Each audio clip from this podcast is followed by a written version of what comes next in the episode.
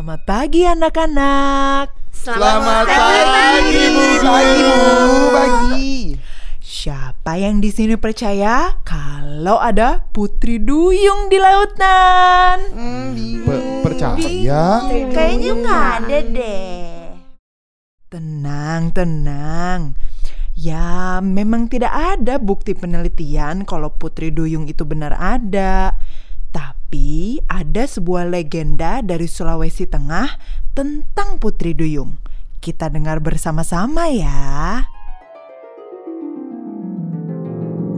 Pada suatu hari di sebuah perkampungan Sulawesi Tengah, ada sebuah keluarga yang memiliki tiga orang anak yang masih kecil. Sang suami bekerja menanam umbi-umbian di ladang dan mencari ikan di laut. Mereka memiliki kebiasaan untuk selalu sarapan bersama. Pagi itu, mereka sarapan dengan lauk ikan.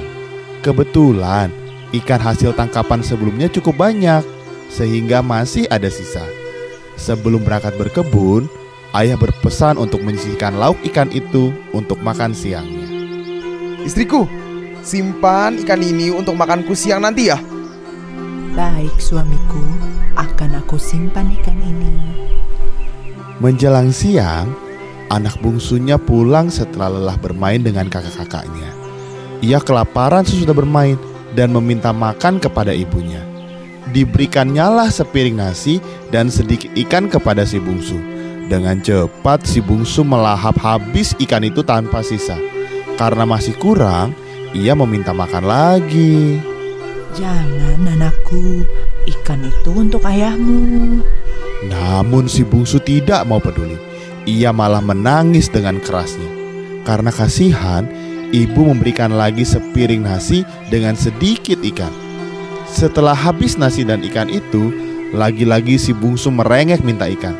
Kali ini si bungsu menangis menjerit-jerit sambil berguling-guling di tanah. Tentu ibunya semakin tidak tega melihat anaknya seperti itu. Oleh karena itu, diberikanlah semua sisa ikan tersebut. Ketika siang, suaminya pulang dari ladang untuk makan siang. Pada saat hidangan sudah tersaji di atas meja, suaminya mencari-cari lauk ikan yang dipesannya tadi pagi. Ke mana lauk ikan yang kupesan tadi pagi? Maaf pak, ikan itu sudah dimakan si bungsu. Tadi dia merengek hingga berguling-guling di atas tanah meminta ikan itu. Namun, suaminya tidak menunjukkan rasa pengertiannya. Ia marah-marah karena istrinya tidak menuruti permintaannya. Istrinya sudah menjelaskan berulang-ulang kali, tetapi suaminya tetap saja marah-marah. Karena sudah tidak tahan lagi mendengar suaminya marah, istrinya berpikir untuk pergi dari rumah. Keesokan harinya, suami dan anak-anaknya bangun untuk sarapan. Akan tetapi, ibu tidak ada di rumah. Berkali-kali suaminya memanggil istrinya, tetapi tidak juga ada jawaban. Akhirnya, ia menyuruh anak-anaknya mencari ibu mereka di laut. Carilah ibu kalian di laut. Mungkin ia di sana. Hmm, mengapa mencari di laut ya? Bukankah kemarin si bungsu ingin memakan ikan? Barangkali ibu kalian sedang menangkap ikan sekarang.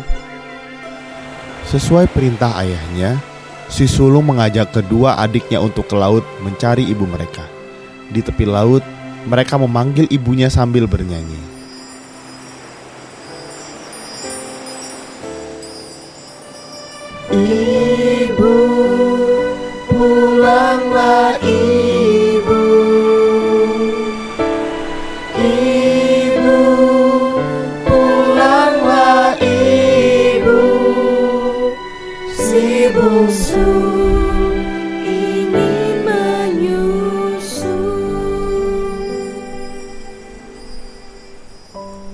Setelah mereka bernyanyi tiga kali, ibu mereka muncul dari laut dengan membawa ikan-ikan.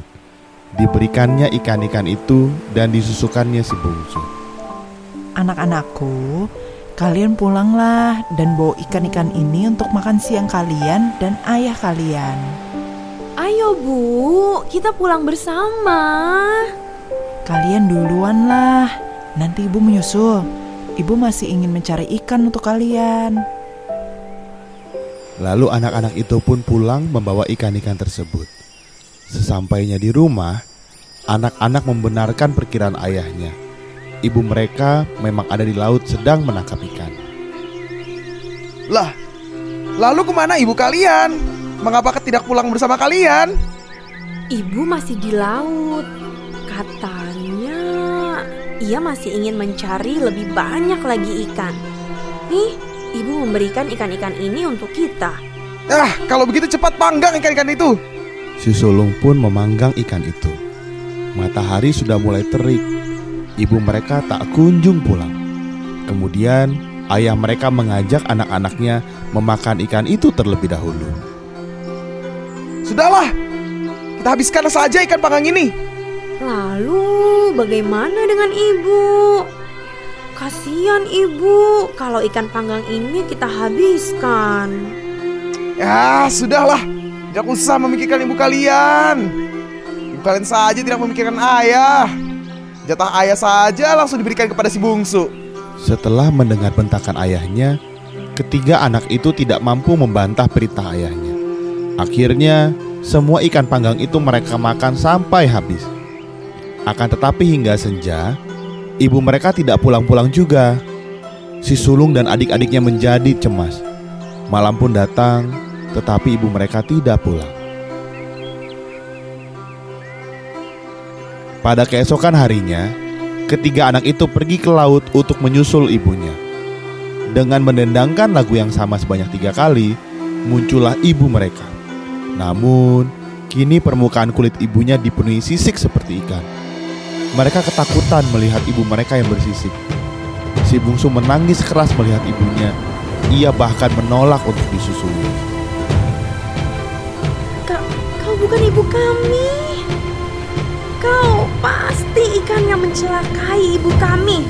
Ibu, ibu, di mana ibu? Percayalah nak, aku ini ibumu. Ibu berubah menjadi seperti ini karena bertekad untuk tinggal di laut. Ibu sudah tidak tahan dengan perlakuan ayah kalian. Sang ibu mencoba menjelaskan, namun ketiga anaknya bergeming. Mereka malah meninggalkan ibunya dan pulang ke rumah. Hati wanita yang saat ini berubah wujud menjadi manusia setengah ikan sangat hancur. Ia tidak menyangka keputusannya akan memisahkannya dengan anak-anak yang sangat ia cintai. Ia hanya bisa menangis dan kembali ke laut. Sejak saat itu, ia dikenal dengan nama ikan duyung. Karena kecantikannya, banyak juga orang yang menyebutnya Putri Duyung. Dimas, kamu serius banget dengerin ceritanya? Ayo, apa yang kamu pelajari dari cerita ini? Hmm, kita harus menjaga kata-kata kita ketika berbicara karena bisa membuat orang lain sakit hati. Setuju.